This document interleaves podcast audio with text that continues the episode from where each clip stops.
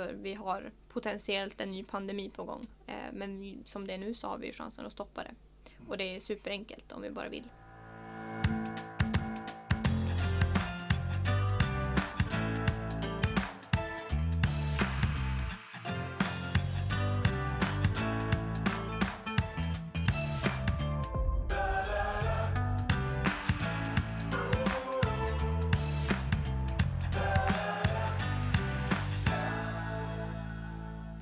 Och hjärtligt välkomna till Djurens Rätt podd på Djurens Sida. Jag heter Matilda Kylefors och jag arbetar som politisk sakkunnig hos Djurens Rätt. Mitt emot mig så sitter Sebastian Wiklund, samhällspolitisk chef hos oss på Djurens Rätt. och tillsammans så brukar vi en gång i månaden bjuda på spaningar och fördjupningar i djurpolitiska frågor. Så genom att följa oss så kommer du få lite bättre koll på djurpolitik på samhällets olika nivåer. Då börjar vi med att eh, briefa lyssnarna lite om djurpolitiska eh, händelser som har hänt sen sist vi poddade och sen så djupdyker vi i varsitt ämne. Så jag bollar över till dig. Vad har du snappat upp sen sist? Ja, alltså jag eh, satte väl morgonkaffet i halsen eh, för eh, när jag hörde ett, eh, ett inslag på Sveriges Radio. Eh, det är så att man granskar eh, den här kampanjen Hjärta mjölk som bedrivs av LRF. Eh, det är en del knepiga uttalanden som de gör i sin kampanj då. Bland annat att, man kan, att kor kan kyla klimatet och eh, reporterna gick till botten med det för att se vad, vad det där handlar om. Eh, jag tänker så här att för att lyssnarna ska hänga med så börjar vi med att spela det här. Bondeorganisationen LRF och de stora mejerierna sprider ovetenskapliga påståenden om hur svenska kor påverkar klimatet. Det visar Ekots granskning. På en kampanjsida för svensk mjölk hävdas till och med att kor citat kan kyla klimatet. Ett uttalande som får klimatforskarna Elin Rös och Rasmus Einarsson på SLU att reagera. Nej! Va? Oj, oj, oj. Kor kan kyla klimatet. Ja. Nej, det skulle jag säga helt fel. Kor och andra idisslare släpper ifrån sig metan som är en kraftfull växthusgas. Vid sidan av koldioxid är metan den viktigaste orsaken till klimatförändringarna. Ni skriver att kor kan kyla klimatet. Kan de det? Inte kon i sig. Victoria Tullier är hållbarhetsexpert på LRF Mjölk, mejeriernas och böndernas lobbyorganisation som står bakom kampanjsajten Hjärta Mjölk. Utan systemet eh, som kon är en del av kan ju bli mer effektivt. På sajten Hjärta Mjölk står det också citat om vi lyckas hålla metanutsläppen på dagens nivå så påverkar de inte klimatet negativt. Victoria Tullier säger att resonemanget bygger på att metan till skillnad från koldioxid är en kortlivad gas. Eftersom effekten av metanet, om det är på en konstant nivå eller en minskande nivå så har det inte på längre sikt en temperaturhöjande effekt. Men faktum är att den nivå av metan vi har idag i atmosfären redan fått temperaturen att stiga med 0,5 grader enligt bland annat FNs klimatpanel. Och enligt forskarna Rasmus Einarsson och Elin Rös på Sveriges lantbruksuniversitet så måste metanutsläppen minska. Vi hör Elin Rös. De behöver minska med 50-60% globalt sett. De får ta del av texten från sajten Hjärta Mjölk. Om vi lyckas hålla metanutsläppen på dagens nivå så påverkar de inte klimatet negativt. Det skulle jag säga helt fel. Varför då? För att eh, varje utsläpp av metan kommer att påverka klimatet. Elin Rös får medhåll av Martin Persson, biträdande professor vid fysisk resursteori på Chalmers. Håller vi utsläppen på en konstant nivå, då upprätthåller vi de klimatförändringar vi har idag. Och de klimatförändringar vi har idag vet vi ju, det ser vi ju runt om oss, eh, att de ger stora negativa effekter. Och även om politikerna hittills fokuserat på att minska de fossila utsläppen så kommer de förr eller senare känna sig tvungna att göra något åt kött och mjölkkonsumtionens klimatpåverkan, tror Martin Persson. Och då blir det en fråga, vem ska få ta de här kostnaderna? Och det är klart att, att alla ekonomiska aktörer är intresserade av att någon annan tar de här kostnaderna. Så det är i det sammanhanget det ska förstås, tänker jag. Både Martin Persson och Elin Rös anser att svenska bönder och mejerierna genom sin kampanj riskerar att vilseleda såväl politiker som konsumenter. Men Victoria Tullier på LRF Mjölk tycker inte att man lämnat vilseledande information. Nej, det handlar ju om att försöka eh, nyansera synen på de här utsläppen. Ekot Daniel Öhman. Ja men Matilda, vad är din reaktion på det här reportaget? Eh, Jag tycker att Elins reaktion är väldigt eh, uppfriskande. På samma sätt som när Greta Thunberg bara skrattade åt en reporter som frågade om klimatförändringarna verkligen var på riktigt eftersom att det var dåligt väder den dagen. Eh, Och sen får det mig också att tänka på att det här är väl ett i raden av de här desperata försöken att vad ska man säga, återuppliva kött och mjölkindustrin. Svenska grisföretagare har ju senaste året gjort två ganska uppmärksammade grejer. Dels att de gick ut med kampanjen eh, där de hävdade att eh, svenskt griskött gör det lättare att äta mer vegetariskt. Ja, just det. Som jag fortfarande inte riktigt förstår mig Jag, på. jag, fattar, jag fattar inte det. Jag fattar inte det. Och här i höstas så var det nästa grej och det var när de eh, inte lanserade för det var väl mer bara en kampanj men Ja. det här är Swedish Pork Pills att man ska sluta äta Ja. eh, näringstillskott och istället eh, käka griskött. Så det gör mig faktiskt mest bara glad att se sådana här. desperata Ja. uttal. Men det jag tänker på i det här reportaget så är det så tydligt med tanke på den kommunikationen de lägger fram i sin kampanj. Att man liksom går rakt emot eh, vad forskningen säger. Mm. Eh, för att, förutom då att vi hör det här skrattet som blir kanske en, en reaktion ifrån från Elins sida här i reportaget så, så lägger hon ju också fram vad forskningen säger. Den är ju liksom tydlig och klar på vad det handlar om. Det går liksom inte att tänka på något annat sätt. Det är ungefär som att säga att eh, vattnet skulle koka, inte vid 100 grader utan 300 grader. Liksom. Ja. Så, så kan man inte resonera helt enkelt. Man måste även i en kampanj liksom förhålla sig till sanningen. Nej, verkligen. Men jag tror också att det här, eh, man hör på det här långa reportaget så uppfattar jag att reportern är inne på Ja men hur ska mjölkindustrin argumentera eller hur ska man förhålla sig till nu att det finns liksom forskning som kommer fram och visar att eh, det, det tillkommer mycket metangaser i samband med eh, uppfödning av kor och så vidare. Eh, Mm. Då tänker jag mig att de är liksom ute efter att skapa ett helt annat eh, narrativ där man inte liksom beaktar forskningen på det sättet. Som, som om att det finns liksom lite forskning som, som passar till deras berättelse och så vidare. Mm. Och eh, ja, men det är ju en konstig sak att göra men det, jag måste säga det är ju inte en superovanlig sak att göra liksom i, i dagens samhälle med sociala medier. Det finns olika grupper som kan, eh, som kan liksom tillskansa sig den informationen och hålla med liksom hur, eh, hur man argumenterar på det här sättet och så vidare. Men, eh, men märkligt är det ju. Mm. Och det var väl um, Arla som rätt nyligen, de fick ju väldigt mycket kritik för det här netto noll klimatavtryck. När det då blev en, en grej av det så har de väl sen liksom resonerat att så, ja, men om vi inte får marknadsföra det så, så är det Mm. ingen idé att vi, att vi gör det. Nej. Så det är tydligt att det bara handlar om kommunikation och att försöka sälja mer.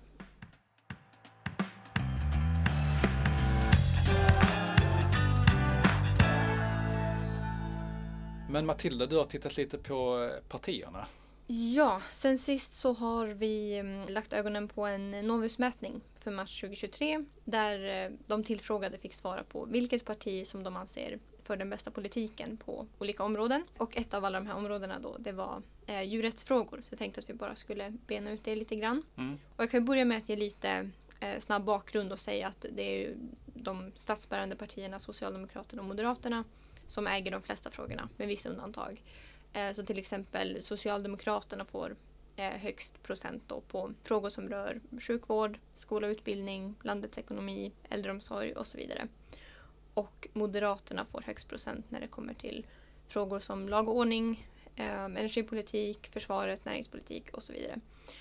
Och de här undantagen från den regeln det är att Sverigedemokraterna får högst procent på området invandring och integration.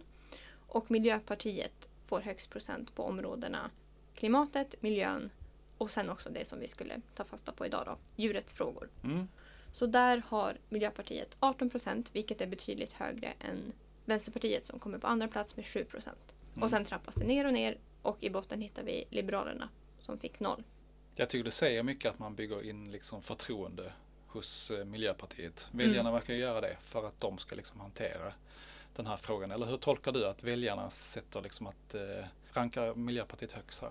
Ja, jag tänker att det, det är väl inte så konstigt. Alltså dels så vann de ju vår partigranskning eh, inför valet 2022 så de har eh, ju väldigt bra eh, djurpolitik. Men sen är det väl inte konstigt för den som inte är så insatt att göra kopplingen liksom djur och natur, djur och klimatförändringar eh, och så vidare. Nej, nollan här då. Eh, Mm. Liberalerna, vad tänker du om det? Det är ju lite, jag ska inte säga överraskande, men det är lite anmärkningsvärt för enligt vår partigranskning så eh, de kom trea efter Miljöpartiet och Vänsterpartiet då. Eh, så de har ju liksom, vad ska man säga, borgerlighetens bästa djurpolitik men det speglas ju inte alls här. Nej. Och så vi får nog se det här som ett kvitto på att man har misslyckats ganska rejält med att eh, kommunicera ut i frågor där man liksom ändå har progressiv politik. Och då tänker jag kanske framförallt på eh, att de är ett av tre partier som vill förbjuda minkfarmning Mm. eh, och att de vill minska köttkonsumtionen. Mm. Men det verkar inte väljarna känna till. Nej. Där får Liberalerna steppa upp lite. De, eh, de behöver kanske det också, få fler frågor. Så att eh, här har de ju politiken men inte kommunikationen verkar det som. Man får tolka på det sättet. Så att eh, det hoppas vi att de Precis. gör.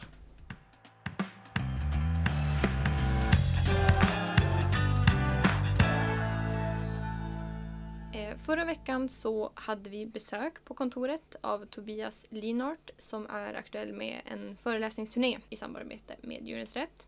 Ja, jag ska säga det också att han är ju även författare till boken Så skapar vi en vegansk värld, ett pragmatiskt förhållningssätt.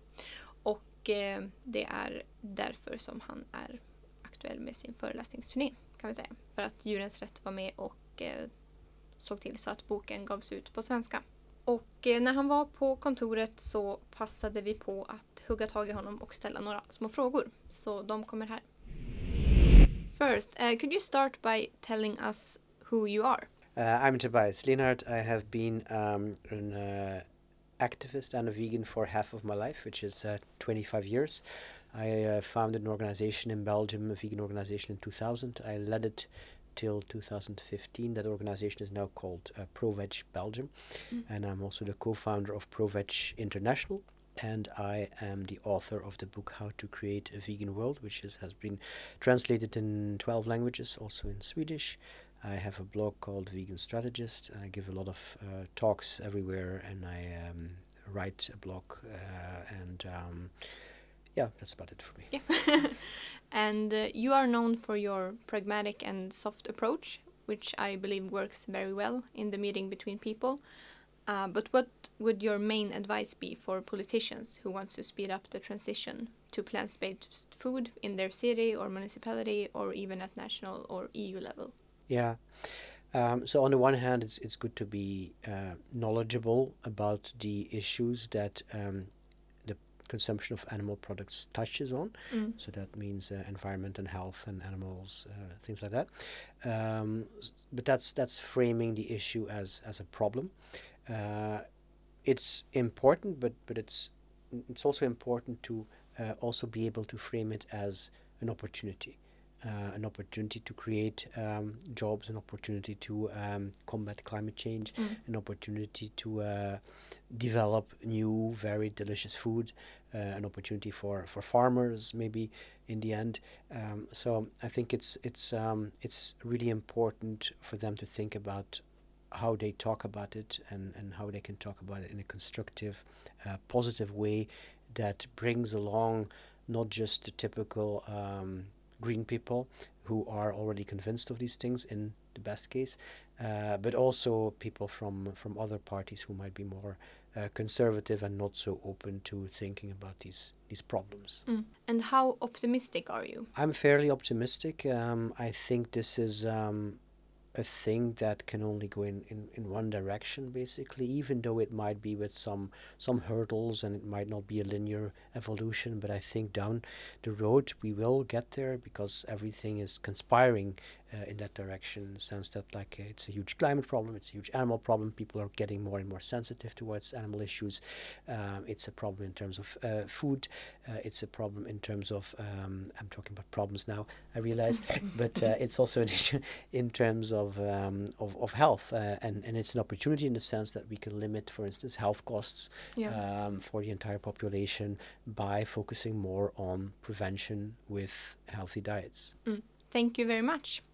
Och eh, gå in på Djurens Rätts shop för att köpa boken Så skapar vi en vegansk värld.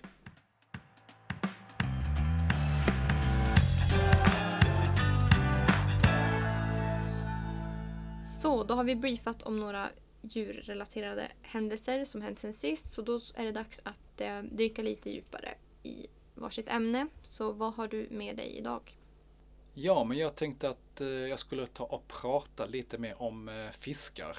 Eh, vi har gjort det tidigare i podden men känner att det är läge att prata om det igen och vi kan inte vara nog så tydliga med detta här för att fiskar är ju ett djurslag som så ofta glöms bort helt enkelt i, ja men inte minst i, i politiken så att säga. Mm.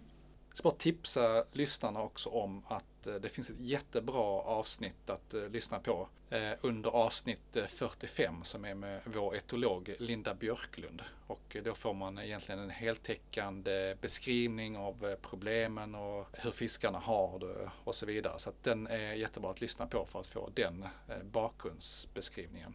Men varför jag tar upp det nu, fiskar igen, det är för att eh, det också är intressant att prata om det med tanke på att det här är någonting som vi hoppas kommer att tas med i lagstiftningsarbetet eh, i EU. Eh, och vi ser fram emot att det, att det gör det också. De sakerna som vi vill se då framförallt i artspecifik lagstiftning, alltså att man har lagstiftning utifrån de olika fisksorter som finns som man använder i vattenbruket och att man också ser över eh, metoderna vid slakt och framförallt det vi fokuserar på är att man ska fasa ut koldioxid som metod vid bedövning för slakten. Det är liksom, vad ska man säga, en viktig sak att, att göra men också att det är ett eh, undermåligt sätt att hantera eh, fiskarna på. Bara så lyssnarna hänger med, eh, det är många som glömmer bort detta men vi tittar på vattenbruk. Det är ju inte då fiskeriindustrin så att säga som är ute och fiskar med trålar och annat. Det är ju hemskt det också men eh, det är vattenbruket vi tittar på där man helt enkelt föder upp fiskar. Mm. Jag tänker att vi kanske bara kan förtydliga vad koldioxidbedövning innebär. Mm. Och det är ju att man då eh, mättar vattnet som fiskarna eh, är i eh, med koldioxid så att de eh, tappar medvetandet. Eh, men och varför vi vill ha artspecifik lagstiftning är för att det här skiljer sig så eh, otroligt mycket mellan arterna hur de reagerar på det här. Vi hade ett webbinarium här i höstas där en eh, forskare pratade om att när det kom till ål så kunde det ta typ åtta timmar. Ja. Och när det gällde regnbågar åtta minuter om jag minns rätt. Så att det är ju en otrolig skillnad. Ja, och då är det ju detta också liksom kännande djur precis som andra djur som vi har att göra med. Så att, eh, och då att det tar så lång tid liksom för eh, slaktögonblicket, det är, eh, det är inte okej helt enkelt. Nej. Ja men anledningen till att vi tar upp detta här nu då är att vi vill se att det här kommer med då i eh, lagstiftningsarbetet i EU och eh, det som är första saker som ska hända är att kommissionen då ska lägga fram sitt förslag som är tänkt att göra här under andra halvan av 2023. Och sen kommer det då bearbetas i diskussioner mellan eh, parlament, kommission och ministerråd, en så kallad trilog. eh, För att senare då läggas fram som lagförslag och antas enligt schemat 2026. Ja, det tar tid på EU-nivå. Ja, det tar verkligen tid och eh, då kommer jag ändå tänka sig att det dessutom skulle kunna komma lite grus i maskineriet. Det skulle inte vara otänkbart. Det har hänt förr. Det har hänt förr. En sak som kommer emellan här, bara för att visa hur vanskligt detta här ändå är, även om många liksom är för nu att man ser över djur- djurskyddslagstiftningen, det är ju att eh, det finns även ett EU-val som ska hållas under nästa år, så att hela parlamentet kommer att bytas ut. Och när det bytas ut så bytas ju även eh, kommissionen ut. Det kanske är samma personer delvis som är med, men annars så, annars så är det någonting som händer och skakar om så att säga. Så att du hoppas att det finns en kontinuitet där. Mm. Nej, det tar ju också tid. Dels eh, liksom sommarledighet för parlamentet och så vidare och sen ska alla utskott tillsättas och de nya kommissionärerna ska komma på plats och det sker först i november Mm. och valet är i juni. Så Mm. att det blir som ett litet vakuum där. Men om man säger lite vad vi kommer att arbeta med såklart så kommer vi följa EU-valet. Och eh, det här är ju en av eh, en rad andra frågor som vi också kommer att eh, försöka prata med våra parlamentariker om. Så att eh, det här absolut inte glöms bort. Även om det redan kommer ut upp nu i slutet av det här året så, så ska det ändå följas hela vägen också, också röstas om till 2026 när det är klart då också så att vi har med oss alla de nya parlamentarikerna på det arbetet. Så det kommer att vara en del av valrörelsen från vår sida Mm. att lyfta den här frågan tillsammans med några andra som vi också ser ska följa med i översynen av djurskyddslagstiftningen. Men apropå parlamentariker så var det så att jag träffade Per Holmgren från Miljöpartiet för en tid sedan och frågade honom just om fiskar. Jag tänkte att eh, vi skulle kunna börja med att lyssna på vad han säger om detta här. Ja. Vi har ju tyvärr en, en, en syn, en historisk syn att, att eh, fiskar är någon slags lägre eh, stående djur och det tror jag sitter i ryggraden och bakhuvudet hos, hos väldigt, väldigt många människor, inklusive då såklart beslutsfattare. Eh, och eh, första steget är ju då att se på fiskar som, som grupp, som någonting högre stående än, än bara saker, döda föremål. Eh, och, och, nästa steg sen är ju såklart också att titta mer artspecifikt. Nej, men det jag reagerar på att eh, han egentligen säger eh, den saken jag sa i inledningen av det här segmentet att eh, fiskar inte eh, står så har så hög status så att säga och att eh, de därför också glöms bort i, i det här fallet lagstiftningsarbetet och det är ju egentligen en ganska så tragisk sak för vi vet ju om att de är kännande individer precis som andra djur och att de borde också prioriteras i lagstiftningen så att vi hoppas att detta är någonting som man prioriterar framöver. Men eh, ja, vi har även ett annat, eh, en, annan, en annan del av intervjun här mm. eh, som handlar om eh, lobbying. Kan ta och lyssna på den. Det är ju verkligen människor, företag och organisationer som har investerat väldigt, väldigt mycket i den teknik som vi redan har som får sin röst hörd. Och det gör ju generellt sett då att de förändringar som vi måste se nu på klimatsidan när det gäller förlusten av biologisk mångfald, när det gäller djurrätt och så vidare och så vidare försenas ju på grund av det. Vi skulle ju behöva ha en, en, en massa lobbyister som bara jobbar med framtidsfrågor. Men, eller att, att skapa en, en, fram, en, en hållbar framtid för oss alla. Men där finns det ju då inte lika mycket pengar. Så det blir ju en väldig obalans. Ja men det var intressant det han sa. Eh, vad, vad tänkte du om det här Matilda? Eh, ja, men han sätter ju fingret på något väldigt viktigt. Och vi brukar ju eh, säga det att de frågorna vi jobbar för, att mm. det finns ungefär typ 300 organisationer som jobbar emot oss.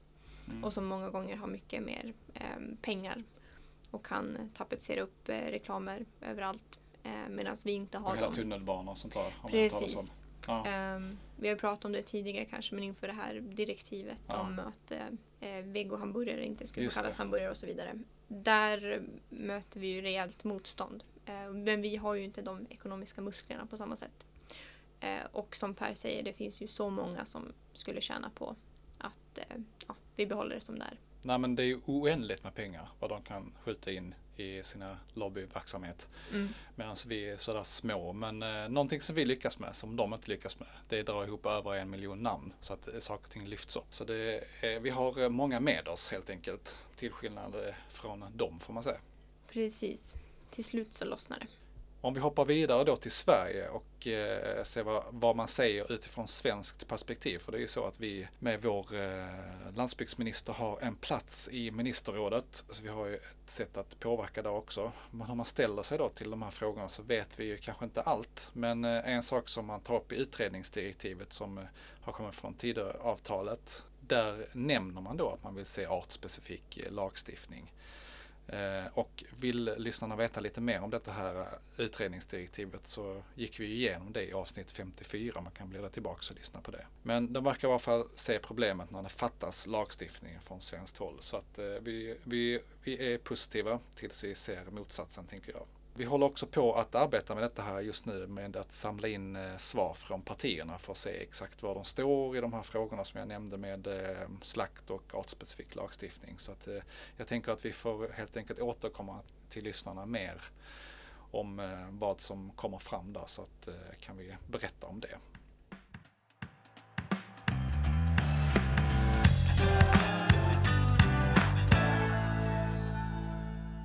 Jag tänkte att vi kan ju inte lämna det här poddavsnittet utan att nämna situationen med fågelinfluensan. Nej. Och eh, minkarna. Eh, så för att få lite bakgrundsinfo till det så tänkte jag att vi kunde börja med att lyssna igenom hur det har låtit från eh, Sveriges Radio. Fågelinfluensan har globalt aldrig varit så problematisk som nu, säger forskare till Ekot. I Ostasien, Europa och Sydamerika kommer nya rapporter om hur viruset sprids till däggdjur, vilket också kan hota oss människor. At the moment is, is, is really a ticking time bomb. And then eventually, of course, we might get it into humans. And if it is a virus that, that could go from human to human indeed, then we could end up with yet another pandemic. Albert Osterhaus är en av världens ledande forskare på fågelinfluensan. Han och andra forskare tycker inte att nationer gör tillräckligt för att begränsa smittan. And now that it is expanding so rapidly, I, I think I think the situation gets more and more serious. Countries don't understand it, and I think it's important that the public at large realizes that this is an important problem. Uppgifter från Peru oroar forskare. Där pågår ett utbrott av fågelinfluensa där smitta sprids mellan sjölejon, som är däggdjur precis som vi. Det ökar risken för att viruset kan förändras så det smittar mellan människor. Ett annat däggdjur, minken, liknar oss människor rent genetiskt. På en minkfarm i Spanien hade man nyligen ett utbrott av fågelinfluensa där viruset spreds mellan djuren. Därför vill nu flera forskare att man stänger alla minkfarmer. Vi hör infektionsläkare Björn Olsen. Är det så att vi får in det här viruset bland minkar under flera cykler så finns det en extremt hög risk att det här viruset skulle kunna smitta från person till person. Så därför så borde minkfarmningen tas bort omedelbart. Risken för oss människor att smittas av fåglar är fortfarande väldigt låg. Men av de 900 personer som man vet har smittats sedan fågelinfluensan blev känd så har hälften dött av viruset. Däribland en 11-årig flicka i Kambodja förra veckan. Reporter David Nilsson Hamne, Ekot. Eh, vi hör ju här att läget är ju eh, väldigt allvarligt och eh, det har ju konstaterats tidigare, tänker jag, alltså att det förebyggande arbetet med zoonoser behöver förbättras. Och i en gemensam rapport som SVA och Jordbruksverket tagit fram på uppdrag av den förra regeringen så har flera smittskyddsstärkande åtgärder föreslagits som ett led i det arbetet. Mm. Och det har nu gått ungefär ett år sedan det uppdraget slutredovisades. Men Jordbruksverket har ännu inte fått någon återkoppling från den nuvarande regeringen om huruvida de här förslagen kommer att implementeras. Och slutredovisas det, det ligger helt enkelt på departementets bord och man har inte hört någonting. Precis. Och det känns ju som att det är hög tid att eh, kanske damma av de där eh, pappersbuntarna. Det är en jättekonstig sak att försöka ignorera som Mm. i det här fallet med tanke på Och sen ett annat hinder som Jordbruksverket lyfter är att eh, de här budgetanslagen som har avsatts till bekämpning och hantering av smittoutbrott eh, bland djur. De har varken anpassats till inflationen eller till ökade kostnader.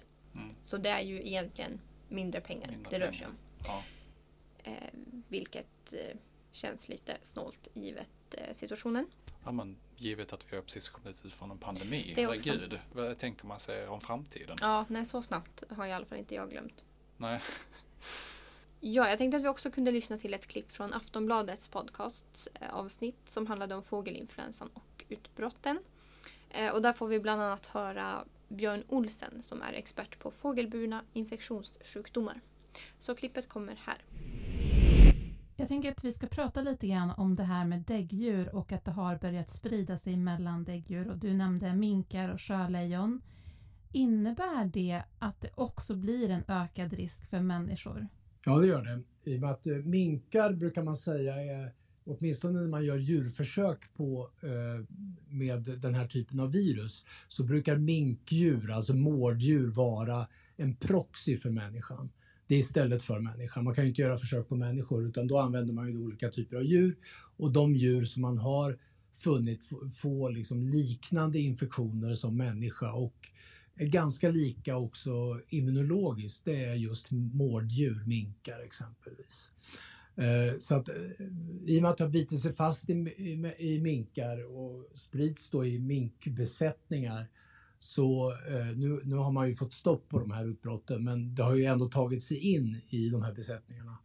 Så eh, finns det en risk att på sikt att det här viruset skulle då kunna ta sig till människa. Människan är ju inte exklusiv på något sätt eh, immunologiskt jämfört med andra högre däggdjur så att säga, utan vi är ju ett däggdjur bland många andra däggdjur. Och är det så att det tar sig till minkar så finns det också en risk att det tar sig till människor. Eh, och, men vi är inte där ännu, men det kan gå väldigt, väldigt fort när det väl sätter igång. Så det här är något av en, tyvärr en tickande bomb och det gäller att desarmera den så fort som möjligt. Och hur gör man det? Ja, framförallt eh, se till att man minskar beröringspunkterna mellan vilda fåglar och däggdjur. Eh, bland vilda fåglar så tror jag inte vi har så mycket att sätta emot just nu, förutom att se till att få stopp på utbrotten bland fjäderfä, alltså bland tamfåglar. Men när det gäller exempelvis minkar och andra djur vi har i vår närhet som, som skulle kunna få den här infektionen, så kanske man måste stänga in minkarna helt, för minkar lever ju ofta väldigt öppna. De lever i burar, men det är ju öppet liksom ut mot omgivningen. Så kanske man måste ha minkarna helt instängda. Det är en variant. Eller helt enkelt ta bort minkfarmningen som fenomen. För redan det är ju en anomali, det här med minkfarmer. Att vi ska föda upp djur för pälsar, även om det är en miljardindustri, så är det inte bara en miljardindustri, det är också ett folkhälsoproblem. Din inställning till minkfarmar är att eh, stänga ner, om jag har förstått det rätt? Ja, ja, utifrån ett smittskyddsperspektiv definitivt stänga ner. I valet här då mellan att stänga in och isolera minkarna ytterligare och att avveckla minkfarmarna så röstar ju vi på eh, det senare. Dels eftersom det som Björn Olsen säger är det bästa ur ett smittskyddsperspektiv men också av en massa andra anledningar såklart. Eh, så det känns lite som nu att hur mycket ska vi behöva ha på minussidan för att regeringen ska eh, agera. Ja, det är väldigt passivt. Alltså jag tänker bara självbevarelsedriften av att ja av att liksom behålla de här farmarna när man hör de här sakerna som händer eh, utifrån människans egen skull så att säga. Till att börja med.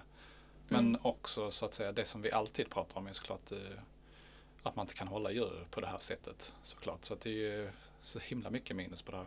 Precis, jag får lite samma känsla som när jag såg Svenska nyheter när de hade det här inslaget om djurparker. Ja. Har du sett det? Ja. Eh, och de gjorde den här listan med bra saker och dåliga saker med djurparker. Mm. Och eh, på den bra listan så stod det eh, kul. Och på den dåliga listan så stod det ja, men vanvård, farliga djur rymmer, besökare stympas och så vidare. Mm. Och det känns lite som att det är samma sak nu. Att vi har liksom eh, risk för en ny dödlig pandemi och det är inte förenligt med djurskyddslagen att hålla minkar så här. Mm. Och det har en hög klimatpåverkan, det är farligt för miljön. Det bidrar till ojämna konkurrensfördelar när vissa länder förbjuder och vissa inte. Mm. Och sen det faktum att minken också är en invasiv art. Eh, så jag vet inte vad det ska krävas riktigt. Nej, det är svårt att eh, egentligen förstå. Eh, och det verkar som att allmänheten inte riktigt heller förstår det med tanke på att det är väl lite, nästan sådana motsatta förhållanden mellan allmänhet och politiken. Vi har sagt det tidigare men 8 av 10 i allmänheten tycker att man kan stänga det och 8 av 10 i princip i politiken verkar tycka att man kan behålla det. Så att de tycker som de tycker själva mm. helt enkelt. Ja, nej, man vill nog inte vara efterklok i en sån här situation heller. Nej, men det positiva med allt det här är ju att eh, frågan lyfts, för det har den verkligen gjort. Alltså i poddar, artiklar, eh, Vetenskapens Värld hade ju eh, några avsnitt där de fokuserade på djurfabriker och kopplingen till pandemier. Ja, och eh, även eh, jag tänkte media verkligen verkar ha steppat upp här de senaste eh, veckorna till exempel som jag tog upp det här med LRF och eh, mjölkkampanjen att de också granskade det där. Så att eh, jättebra att media granskar djurindustrierna mer. Det finns mycket att hämta här. Mm. Och det är ju väldigt allvarligt. Mm. Um, och Djurens Rätt har ju varnat för det i flera år. Och för det är ju så ohållbart, inte bara för djuren som sitter instängda utan även för oss människor. För vi har potentiellt en ny pandemi på gång. Uh, men vi, som det är nu så har vi ju chansen att stoppa det. Och det är superenkelt om vi bara vill.